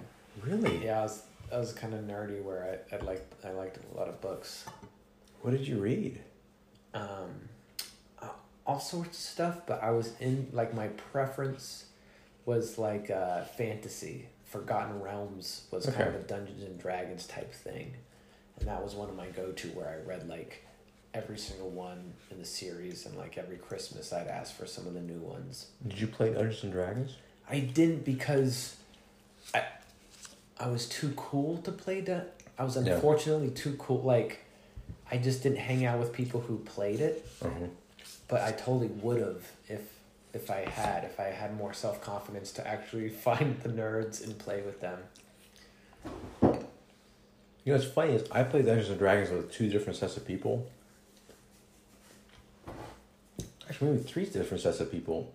I think the the last set I played with, I basically didn't get invited back because I don't think I was. I just didn't, you know, I, I for some reason I didn't fit in with that crowd, or like Yeah. they, it's funny because they were friends of mine, but Yeah. for some reason, like yeah, I never got invited back. it, Yeah. And I didn't know that they were actually playing it without me until some weeks, some months later, where somebody, I was like, "What did you guys do this weekend?" And then somebody let slip, "Oh, we went over to Omar's house to play." Like, you guys are still playing, like. but it wasn't a great like. I think when I went, I, I was just like, yeah, this just like they're not very. Because I feel like a good D and D game has a lot to do with how good the dungeon master is. I mean, the dungeon master can be amazing, um, but the best. Um, and it's funny because I had a Is the dungeon master like a referee though? Like it can be like like But- no one no one who's good wants to be a dungeon master, so it's hard to find a good dungeon master. You want to kind of play. but he's it. a storyteller. Like he's he's telling the story. Yeah. I have no idea. I've never played in my life. No, he's not. Maybe that's my he's not a thing. referee. Maybe that's my thing that I need to do. My what's what, Yeah. was, what was question number twenty four? what do you do and what's preventing you from doing it? I No, have see, yet to dungeon master in my mind is like effectively he he is Me, Big Dick, and Paul Zito are gonna play a Dungeon Masters. Dungeons and Dragons. That sounds like quite a. You should add, add Rex and John Joe Mc, John McHale to that, and Yeah. just have some Well, good time. billionaires and you. Yeah. Um, not full billionaires, but not that far away, probably. Um,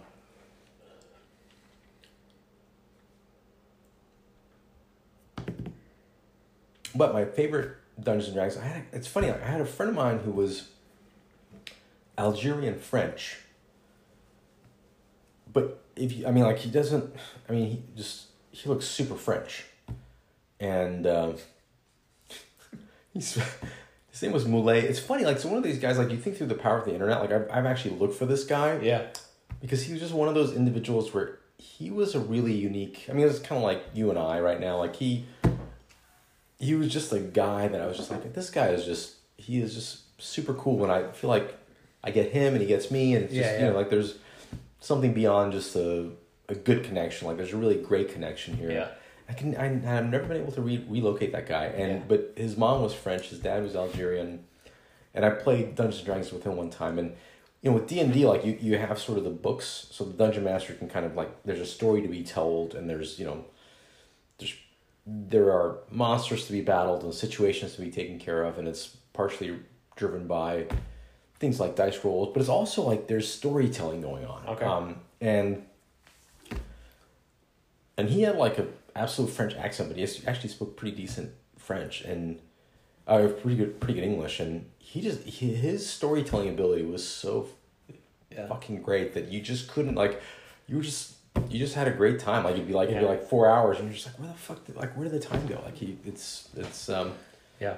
And so I just remember him like, cause it, he would basically draw maps on, um, you know, we had these balconies with full on glass doors, and he would just be drawing like a map of the dungeon on there, and he would just, it would just be, Yeah. You know, there'd always be whores, and we'd get some like herpes or something. Like it would be like he'd be like, you can either like have sex with the whores, right? and you're, you're, it's obviously not in the book, right? He's just making this shit up. He's just like, well, you know, and then, you know, the monster like- comes in right after you have sex with the whores. and you're, you're kind of like, you're depleted as far as energy because you have, you know, you've got this STD.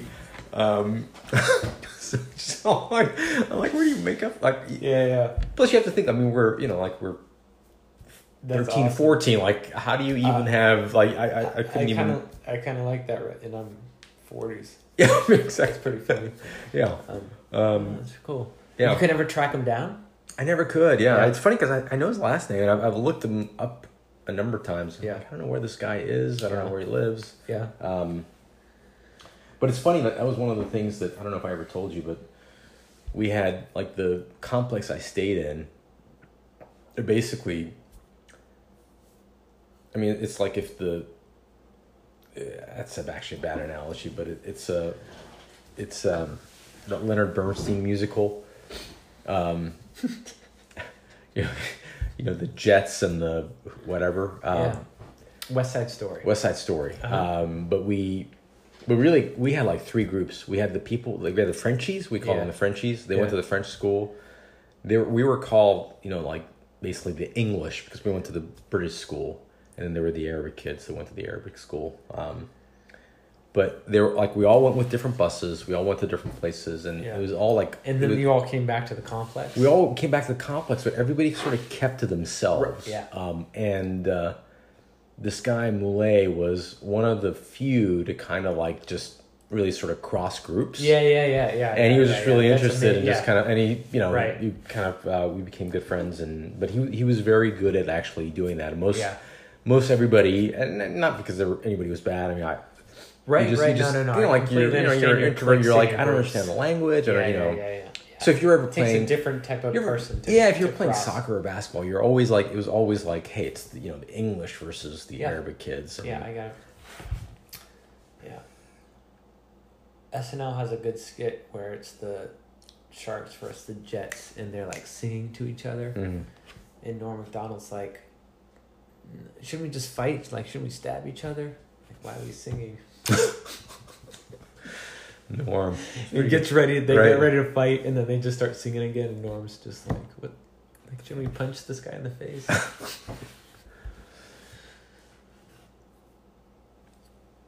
You know, one funny thing, uh, one one funny funny memory I have from that time, just to kind of give you an idea or a taste of like the difference in cultures. yeah. Um, I think I called one of the Arab like at times we would have sort of you know we'd have fights and just you know like the the groups mistrust of one another, and at some point we got into like stone fighting where we throw stones at each other. so you know we're precursors to the Palestinian Israeli conflict. but I mean they're they're much smaller stones and. During the course of this, I think I may have called somebody like a son of a bitch. And this guy, he got like at some point, like I had to go see his dad, and he was just like, "Why did you like insult my son?" And like, "Why did you insult me?" And they took that stuff so so like literally and seriously, which I found funny anyway. Like in hindsight, it's really funny, but at the time I was like, "Ah," and I lied. I'm like, "I don't think I called." I think it was. I'm not really sure I did. Like I, I can't fully remember, but it was just one of those things where I'm like, I don't know what you're talking about. This is just weird. How do you think the story would have went if you're like, well, because you married a whore? it just ended up being like twice as rude. Yeah. It probably would have killed you. Probably, I don't know. All right. How close and warm is your family? I never actually answered that question. You didn't know. You know, Well- um, I, I feel like my childhood hood was pretty happy. Yeah. I, I feel like uh, we're pretty tight family, and I think my both my nuclear and the extended family was pretty. Um, and maybe it's just a sign of the times, and and kind of uh, the fact that I just have been physically separated from from like my immediate family and my as well as my um, extended family for a while. Yeah. But I don't feel like I don't feel like I'm as close as I used to be. And then obviously I had falling out with my sister, so Yeah. like that that that like that relationship is just basically doesn't exist at this point. But um, so I don't know. I felt like my childhood was. Was pretty happy. I mean, like, I, really, I don't know. I, I can't. Really, I don't know if it was. You know, if I'm comparing myself to starving kids in Africa, I was probably happier than theirs. But Right. you know, if I'm comparing myself to the kids on Stranger Kids, Stranger, um, Stranger Things. Stranger Things. I mean, they seem like they're having. A, I didn't have as good a time as they did. I mean, Well, except for the kid who got put in the upside down. yeah, sure, but I mean, like, I, I'm talking about the stuff out, outside of the Did upside. you see that? Outside of the upside down stuff. He has stuff coming out of him. He has nightmares. Good lord. Yeah. Plus I that hope that you had a better that childhood guy than that died. poor kid. I'm thinking more like ET. I'm like you know. I'm joking. I know of course, I know what you're talking joking, about. man. Come on. Um, yeah, I know. Well, that, that's yeah, that's. I- I think they took some of the more positive things on childhood that we've all experienced and put it into one time frame, and then had the something tragic that they Are you still on about Stranger Things? both Stranger Things and ET. Yeah. So so they took yeah. If you just boiled our except childhoods the, down except into, the ET part. into which- some of the yeah. positive things, I think Yeah. we would have the exact same childhoods as Stranger Things and, in ET. Minus the rock throwing.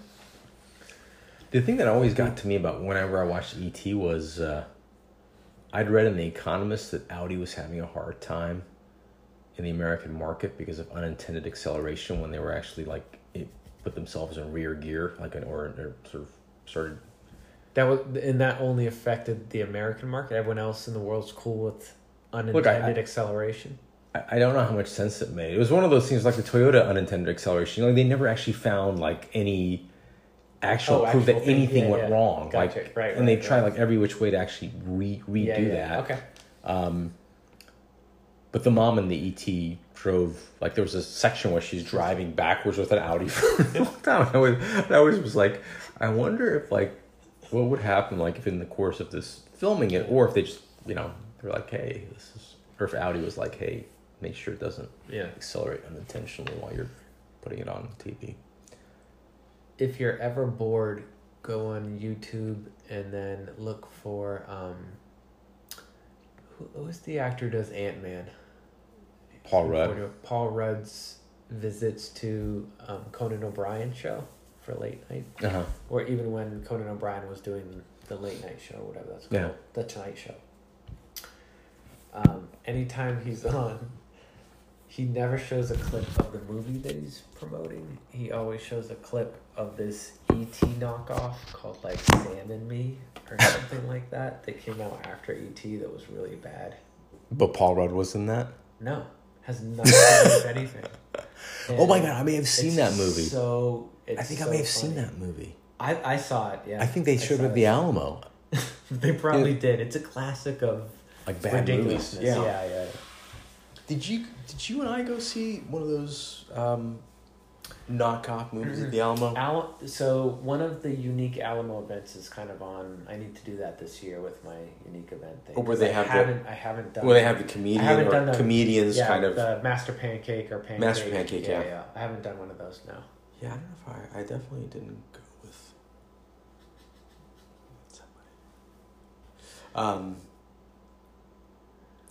I think they were doing a I math. think you went with the steak girl. Yeah. Yeah, Steak girl. Steak. My, my wedding. Oh yeah, yeah. You brought a girl to eat steak. Yeah, wedding. we both enjoy the steak. quite a bit. um, You know, I knew she wasn't the one. If you were dating Nick at the time, I would not have mentioned anything about the, the two steaks. yeah.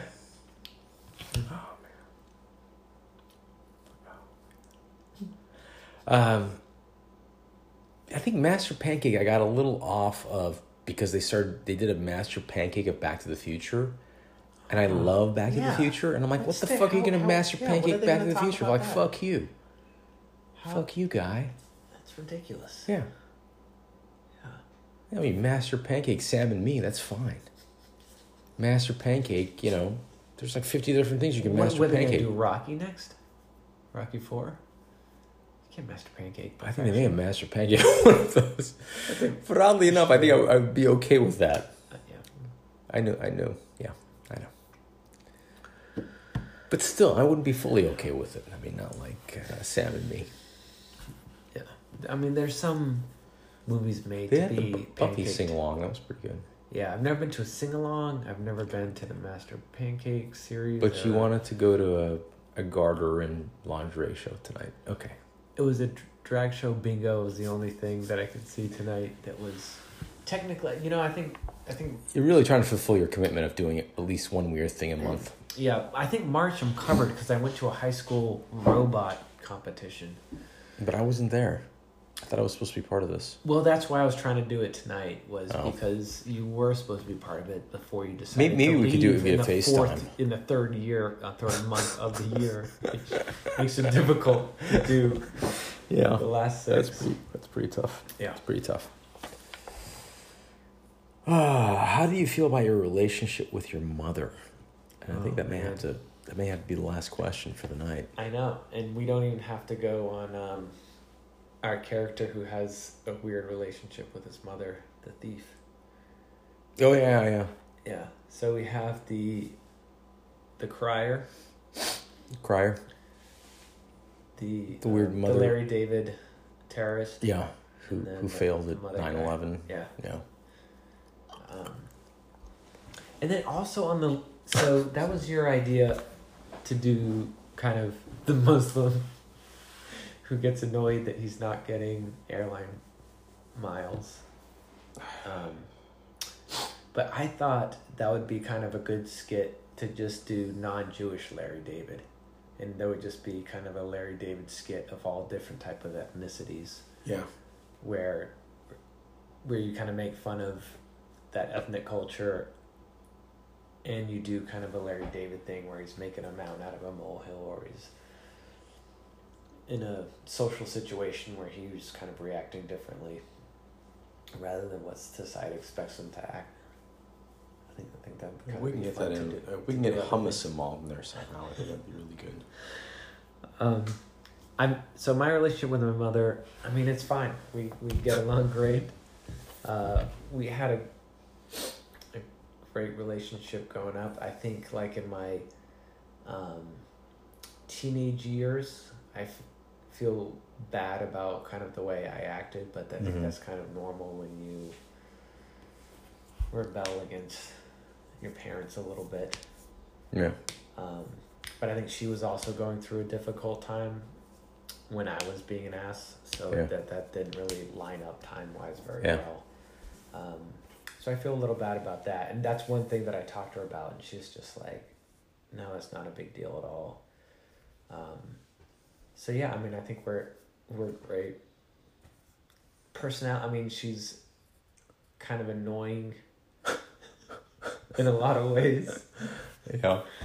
um, that would probably be like I wouldn't hang out with this person a ton if I wasn't related to her. Right. Um, but also the fact that I know her completely and so well that those are kind of endearing qualities Right. in a way rather than a stranger who would be acting the same exact way where I'd be super annoyed.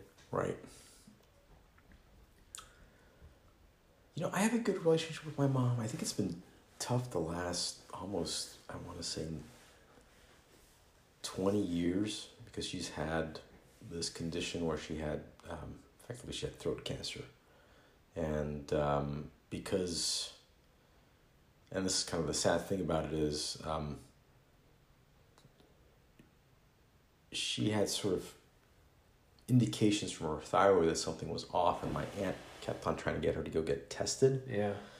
and she kept putting it off. My mom had sort of intestinal cancer 30 years ago, and then she had this thing 20 years ago. Um, and uh, I think she was so, was, that intestinal cancer stuff was so tough on her that she's just like, I never want to go to the hospital again. Like, I just, you know, she's just Yeah, like, I don't yeah. want to deal with it. And, but it ended up being really bad because when they ended up having to operate, they, you know, they sort of, you know, they had to kind of sort of put a hole in her neck to be able to do what they did. Yeah. And that that has never really healed. So it like she has doesn't hasn't really had uh, an ability to articulate herself verbally, and you kind of don't realize how difficult life that is. I mean, it's like because especially for someone who I think used to be, you know, pretty a fairly good communicator. Um, or it could really be anybody, but And especially for you having to verbally communicate since you're not there so much, right? Yeah, yeah. I mean that, like and, and like you know, like something like. FaceTime didn't Yeah, exist. I mean, that's right. like most of the time, like we talk, we're we're talking via FaceTime because that way at least I can sort of read. And, and she's gotten like over time, especially the last five to seven years, she's gotten more like the it things have changed. I think physiologically, where she's able to make more sounds. I mean, she can kind of put her finger over it and kind of. You, know, you I, I have conversations with her, but the, the, you know it's it's it's Yeah. very low voice. It's very sometimes the connection is not good. I can't understand what's going on. Yeah. Sometimes FaceTime doesn't work, so you're kind of like you're still on the phone. Right, right. Um, so I feel like the quality of the communication has gone down to a point where that's impacted. I think the level of closeness I would have with her. yeah. Um, and the other thing was, I mean, as a kid, I, think um, um, it's one of those things where I feel like my my dad, for where he came from, and even within his generation, was a pretty progressive guy. Uh-huh. But in the context of like today, Yeah. you know, you're, you know, he was, he was not, and Right. and or you know, and um, so when I was a kid, I, I, I very much identified very strongly with my dad, and not so Yeah. much with my mom. So I think I always had a very sort of utilitarian relationship with my mom, where I'm like, she's my mom, you know, like, and I, but I had a, like, she didn't have a, I mean, she was always loving, but I, I think I had, like, as a child, I had, like, like my dad was kind of my, my hero. What know? was your turning point then? How did you get so progressive and just understanding that women are just as equal as men?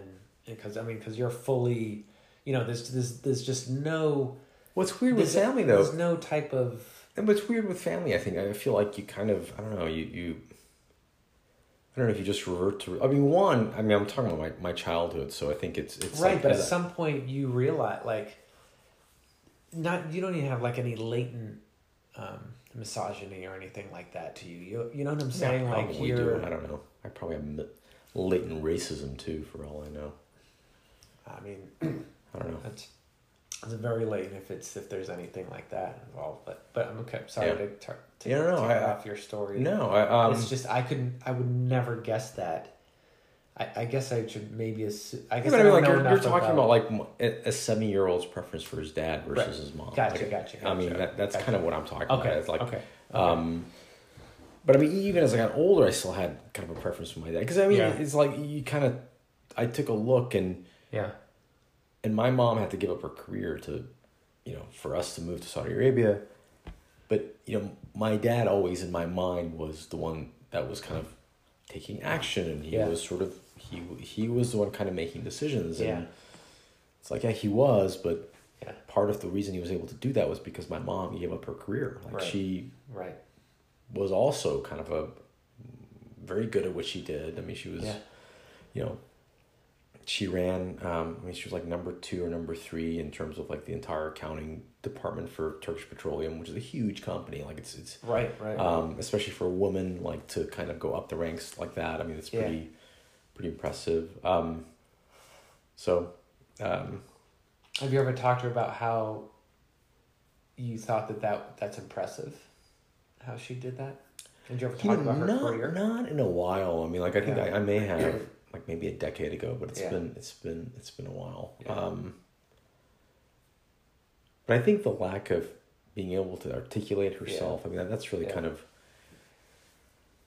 done a number on kind of um, uh, a lot of things including just our our communications but i think also her sort of self-confidence i think her frustration with just a lot of different things where Yeah. she just doesn't have feel feels like she's a little powerless but you know she is in a much much better place now but Yeah. it's um but it's still i mean it, i think some of the things that you said about your mom about like hey you know like is is this somebody i would normally hang out with and have a ton ton ton in common with if she wasn't family and the answer is the same it's like no Yeah. I, I really um I mean, not Yeah. like it's you know it'd be somebody that i would have no issues talking to and i would probably have a good time with but wouldn't Right. be somebody like but i mean that's i think that's the thing about family right it's like you, you don't get to choose your family i mean it's like you get to choose your friends but you don't get to Right. choose your family Right. Right. um Yeah. so Yeah, but I mean, it, and I think maybe we touched on this in one of the earlier questions on like what you're most grateful for or something like that. But as far as the impact on people's lives, like a poor childhood is just it's just difficult to resolve and get over. Like that just has a lasting impact that is can really just yeah cause horror throughout uh, an extended life and i mean it's, it sounds like in our, our cases our childhoods and our relationships you know we're, we're definitely positive Yeah, no, I think so. I think so. Or at least they, you know, they didn't feature. I mean, they, they featured loving parents who did the best they could. Yeah, and yeah, probably exactly. had, you know, there were times where they weren't at their best, but there was never any doubt about their love and about their kind of their Right, compassion and their yeah desire to kind of get their kids to a better place than they were. I, mean, I think, which I think you know Yeah. that's that's probably a lot of parents in some cases. Yeah. Um, What do you think about the news that this is kind of the first generation where, at least financially speaking, they're not going to be. Uh, the average is not going to be at a better place than Yeah. than what the previous generation was. Isn't that crazy? That's I think kind of one of the, the pieces of data that really makes me think whether it's where we're at a, a point in time where things are changing for the worse. Like that's a scary data point, I think. That's true. I mean, it's also I don't know. It's it is a scary data point. I also think we have a as human beings we have uh, our appreciation for time is we're very myopic. You know, like if you take a look at like what, what we what we define as normality, you know, where one generation is better than the last. I mean, that's really kind of a factor of the last three generations. Like prior to that, there was there was no rule that that happened, right? I mean, like a lot of it is just what's been laid down in the post World War II gener like the post World War II framework, and what post World War II kind of ended up doing is, in terms of trade, in terms of everything, where you know we were kind of on the whole as as a country and probably as the world on this general growth pattern. Um, I guess I guess what I'm trying to say is hasn't been like life. Oh, I guess I haven't done any of that research, but before World War II, like life, at least life expectancy and stuff, hasn't that always been kind of something that's progressed? Yeah, but life expectancy is progressing. Like health outcomes are. It's one of those Yeah, things where that's yeah, why I that's why I kinda- don't You're right. I just kind of associate like. I, I, I sort of wonder if our metrics for for this stuff are kind of a little off in a way. Yeah, yeah, yeah, like they're not going to be like. Are they truly not better off? Like they have better life expectancy. Um, their health outcomes in general are better. right. Um, low infant mortality and baby mortality in the U.S. is actually, and then with the opioid opioid crisis, things are. I mean, there, there Yeah, are yeah. definitely things that are wrong, and I think there there are some inflection points in terms of like, I think what's what's happened in the country. Um, so I think like I, I don't to ignore the financial thing, but I, but I do think like there are other things that are also Yeah. getting better. Like I, I think I like the the Human Development Index, like that that the I think the UN or the World Health Organization does. That that kind of takes a look at a lot of different factors. Yeah, yeah, yeah. Um. Who's it's not Bhutan, is it? Who does the happiness index? Yeah. Whatever. Yeah. Some some shit like that. They should do the fulfillment index. They should. The FI. Yeah. Is that different than being contentedness? I think so. Being fulfilled and being Yeah, content. is different, yeah. Yeah. Yeah. But at the same time, being content, I think, is different than being happy too. Because I feel like Right. content, contentedness has a, it has an element of getting fulfilled. Like it, it seems like fulfillment It's is, closer. is part of being. yeah, yeah, You know, It's closer to it. But.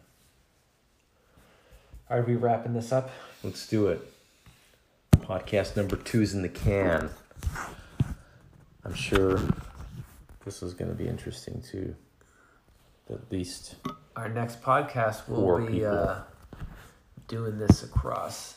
I'm going to be downloading this on seven devices just to make it look like we have a lot of listeners. All right. So That's a good idea. yeah. I have some devices I can download too. That's half of them are working and some. All right. Wow. Tally ho, folks. Tally ho. Another one in the books.